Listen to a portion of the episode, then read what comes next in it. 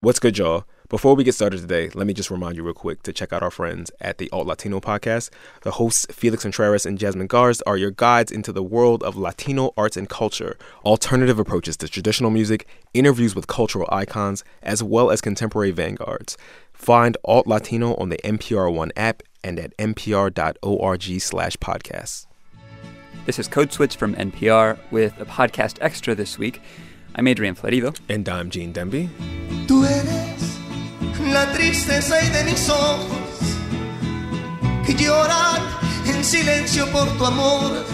So, every now and then, Gene, a musician comes along who proves to be, you know, much more than just an entertainer or a songwriter. Mm-hmm.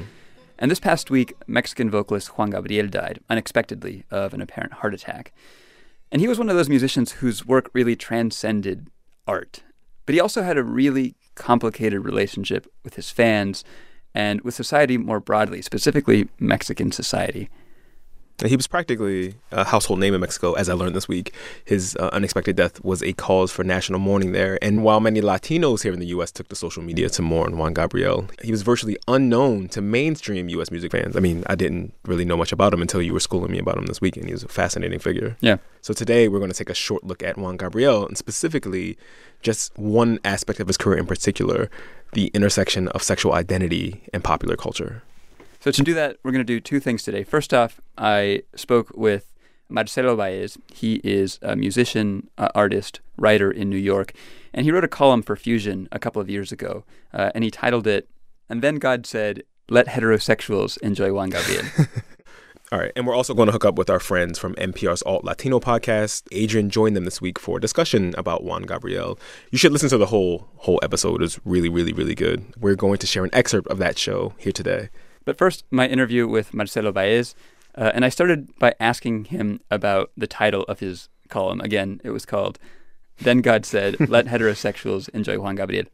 the sexual politics behind Juan Gabriel are always very, you know, toned down or I don't know. I feel like he's always been making gay music, but you know, suddenly he made the music in a way that like, you know, heterosexuals could enjoy the music. Since he died on Sunday, a lot of people have talked about obviously his immense talent as a musician and the tragedy of his loss in that sense. There's also been all this conversation about, you know, he transcended and overcame sort of the deep homophobia in Mexico and Latin America, the machismo, to become universally beloved. And something about that sort of um, characterization felt a little bit off to me.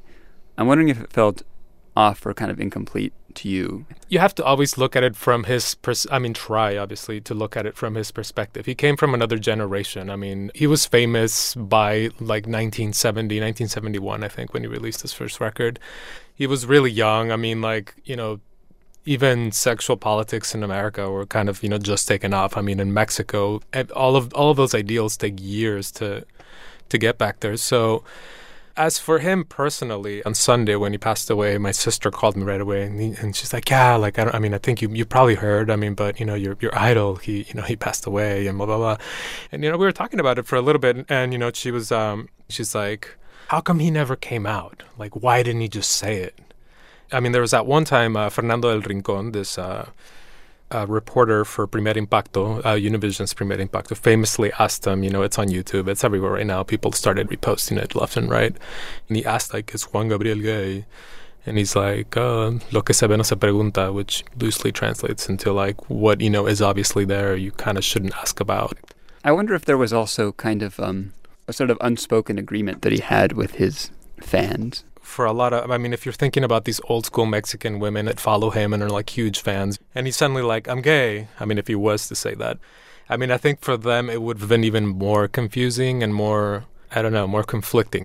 Do, do, do you think that that was kind of a decision that he made from the very beginning or that he kind of had to leave it at that? Right? So I'm thinking I was talking with my dad over the phone yesterday. My dad mm-hmm. went to an early concert of his. Um, he used to Juan Gabriel used to play at these bailes, you know, these dances out here in California mm-hmm. back in the 70s and the 80s. And my dad went to one in 1980 when Juan Gabriel was 30. And uh, and my dad had been waiting all day for Juan Gabriel to come out onto the stage. And when he finally did, uh, the men in the crowd started throwing cans of beer at him.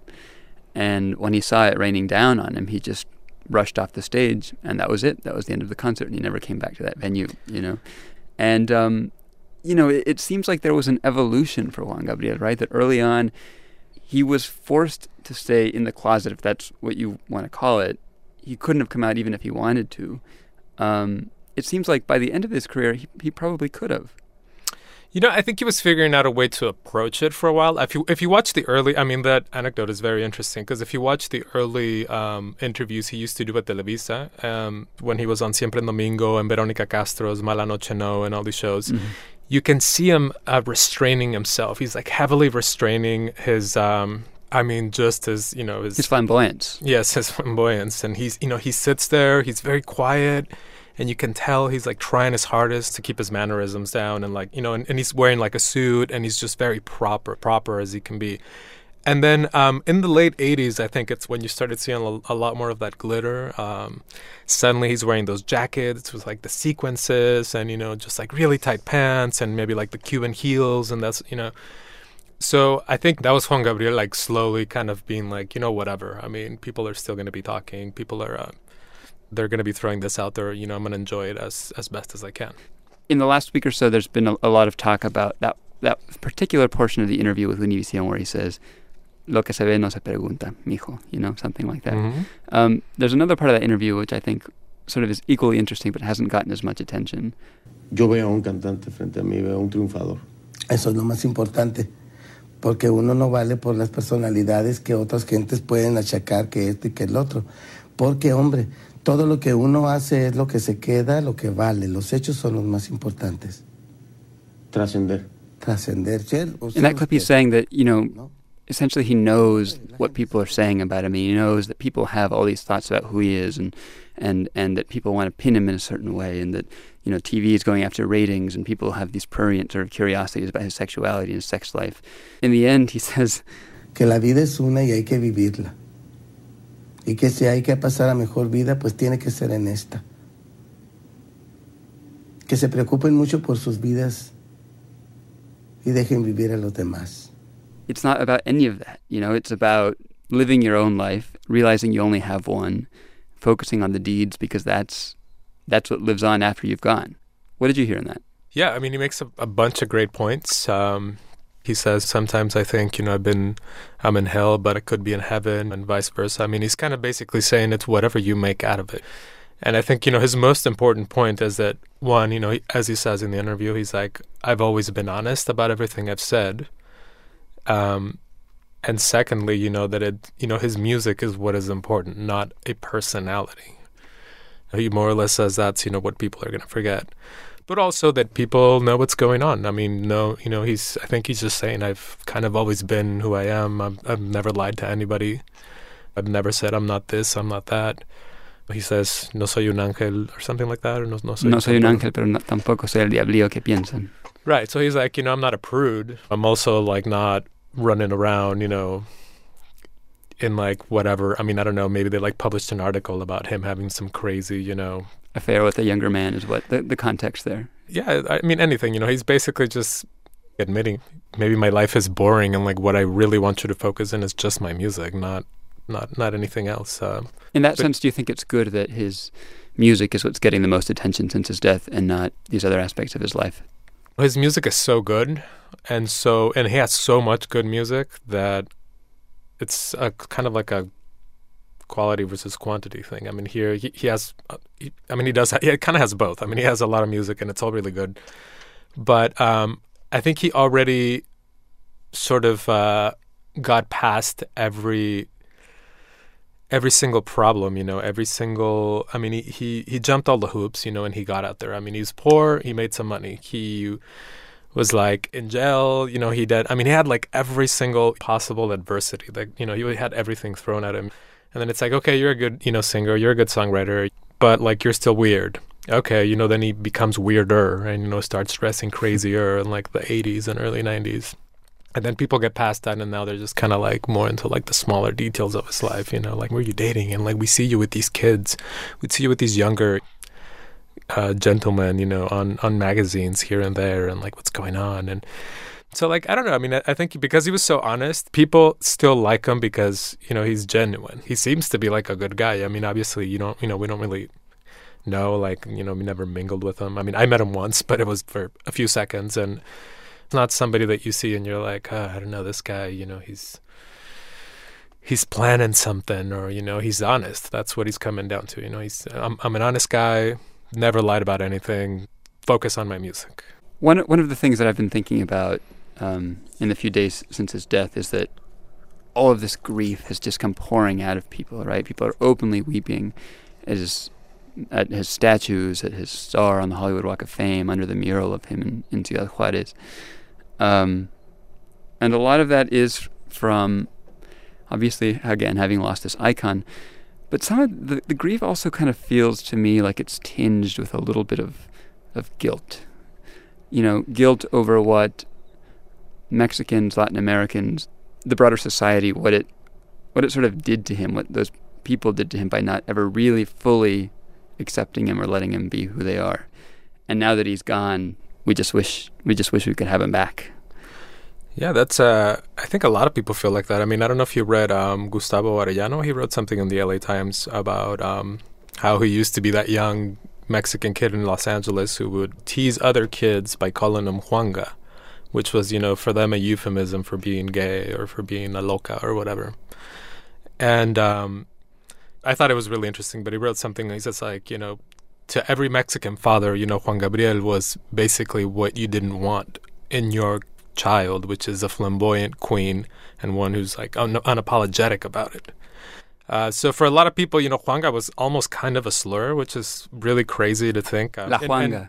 yeah, you know, yeah, hi, ahí va la Juanga, you know, este, you know, he thinks he's Juanga, or he looks like Juanga, or he does something that's Juanga-like. So, yes, I mean, that's a really horrible thing, but also something that I think evolved. And, you know, he ends his column, um, again, Gustavo Arellano, talking about how now, you know, when he grew older, he realized that he was actually a great musician and that he was, you know, um, very much a Juan Gabriel fan.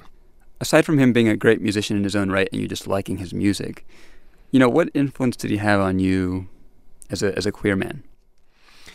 He's got just such a great story. I mean, every angle that you look at him, he was like an orphan. He basically was poor. He, I mean, he came from nothing. He built something incredible, and he do, you know, he did it on his own terms. Like he never backed down. Really, like again, you know, he wasn't pretending to be straight at any point. I mean, so, and the fact that he got to so many people. I mean, Univision has been running, you know, coverage like 24/7 ever since uh, since he passed away. I mean, everyone in Mexico, you know, same every single TV station and radio station is talking about him. I mean, the fact that you can have such a huge impact just by being yourself, I think, was like the most. To me, it was one of the most interesting things. Um, and I mean, not just to me. I mean, I'm sure that for so many people, you know, and um, and because you know he's he's one of us and he talked about. I mean, I recently I read this thing. Uh, uh, Rolling Stone published another little obituary where they were um, talking about something he said to the L.A. Times in the early '90s, and you know, and he talked about how he never actually even cared to, to make a crossover, you know, or to sing in English. Like his thing was just like, I want to sing in Spanish. I think you know American music is already popular enough. You know, I'm doing this on my terms with my people, and he did it. I mean, not only he did it, I mean, he excelled. Like, he, like, wildly excelled. Marcelo Valles, thanks for joining me. No, thank you for inviting me.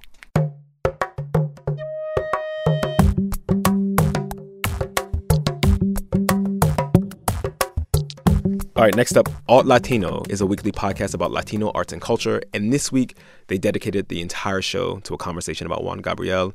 Adrian, you were a part of that discussion. Yeah. So, what are we about to hear? So Felix and I spoke to a couple of really cool people. One is uh, Carolina Miranda. She is a staff writer at the LA Times. Um, and Josh Kun, he's a professor uh, at the Annenberg School of Communications. And uh, we talked about a lot of aspects of Juan Gabriel's career, and one of them was this intersection of uh, sexual identity and politics and art. Uh, and this is uh, Felix leading us into the conversation. Before we wrap up the show today, I want to get to this segment that I labeled Was He Gay or Not, and Does It Matter? I think it matters just like so many other aspects of of his life and work mattered. I think, you know, it certainly it informed his work, it informed who he was in private and on stage. I mean, it was it was defining And in such a purely Latin American style, it was acknowledged without being acknowledged. You know, it's like we all know what's going on here, but we're just not going to acknowledge. It will not be discussed in public. So he was always very, very coy about it. But you know, I think everyone knew that he was likely likely gay. I mean, right. I think at this point we can safely the assume open that secret. he was. Yeah, it was the open secret, and it was this strangely Latin American way of dealing with it. Of like, I'm going to be gay. I'm going to be flamboyant. I will wear capes. I will wear bedazzled outfits. I will be androgynous in so many ways. But we're just not going to label it. Yeah, we're not going to label it because to label it then would make it real. But by not making it real, it becomes an act, it becomes a persona, and perhaps that offers safety. You know, it, it was an evolution for him. You know, I mean, it was. Mm-hmm. I, I found a fascinating article in the LA Times archives the other day where he talks to the reporter about how the most painful thing um, in his career up to this point, and he was 33 at the time, were the quote slanderous uh, sort of accusations against him about about his homosexuality, and he said that it was the most painful part of his life because he attributed the stress of those accusations, as he called them, to his mother's death. I mean, he said he, he, he thinks that his mom died in part because of the stress around um, all of those accusations that people were hurling at him that he was gay. Talking about this subject, one one other way to answer it is that you know, does it matter um, I mean, it, it, it doesn't, it doesn't on, on all kinds of different levels because um, we're talking about categories on the one hand that, that actually mean nothing and, and he transcended all of them. And on the other hand, it, it those categories really do matter. And um, wh- why it matters is less about him, I would say, and more about so many of the um, young men and women who um, found solace and found a mirror uh, in him, whatever that mirror looked like, and whatever, wherever he was in that evolution. Um, that um, you know, he he gave people uh, freedom to be who they were, uh, to imagine themselves to be the way they want to be. Um, arguably, uh, kept uh, young kids alive because there was someone who moved like him, who sounded like him, who suggested the possibilities of living differently, as he often sang. And so many of the remembrances in the past few days have been coming out about just that uh, of queer artists and you know musicians who who said you know without him I, am I'm, I'm not sure what my path would have been that he was crucial to the way that I came to understand my own sexuality so it's really important and especially in you know within Mexico and within Mexican culture across borders that he could do that for so many young people is so so important I think of him also as somebody who especially as he got older and i think he became obviously more comfortable with his sexuality and his own flamboyance you know he would go out in these like blue satin numbers and set up at pants and capes and bedazzled stuff and just own it.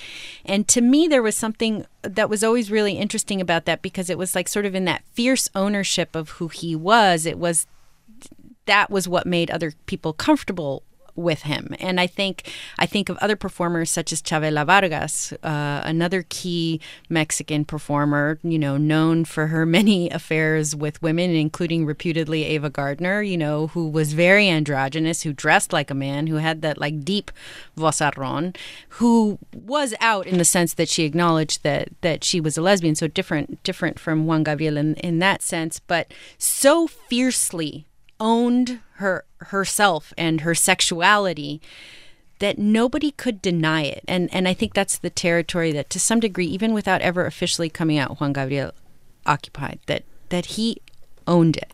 And he he fiercely owned it.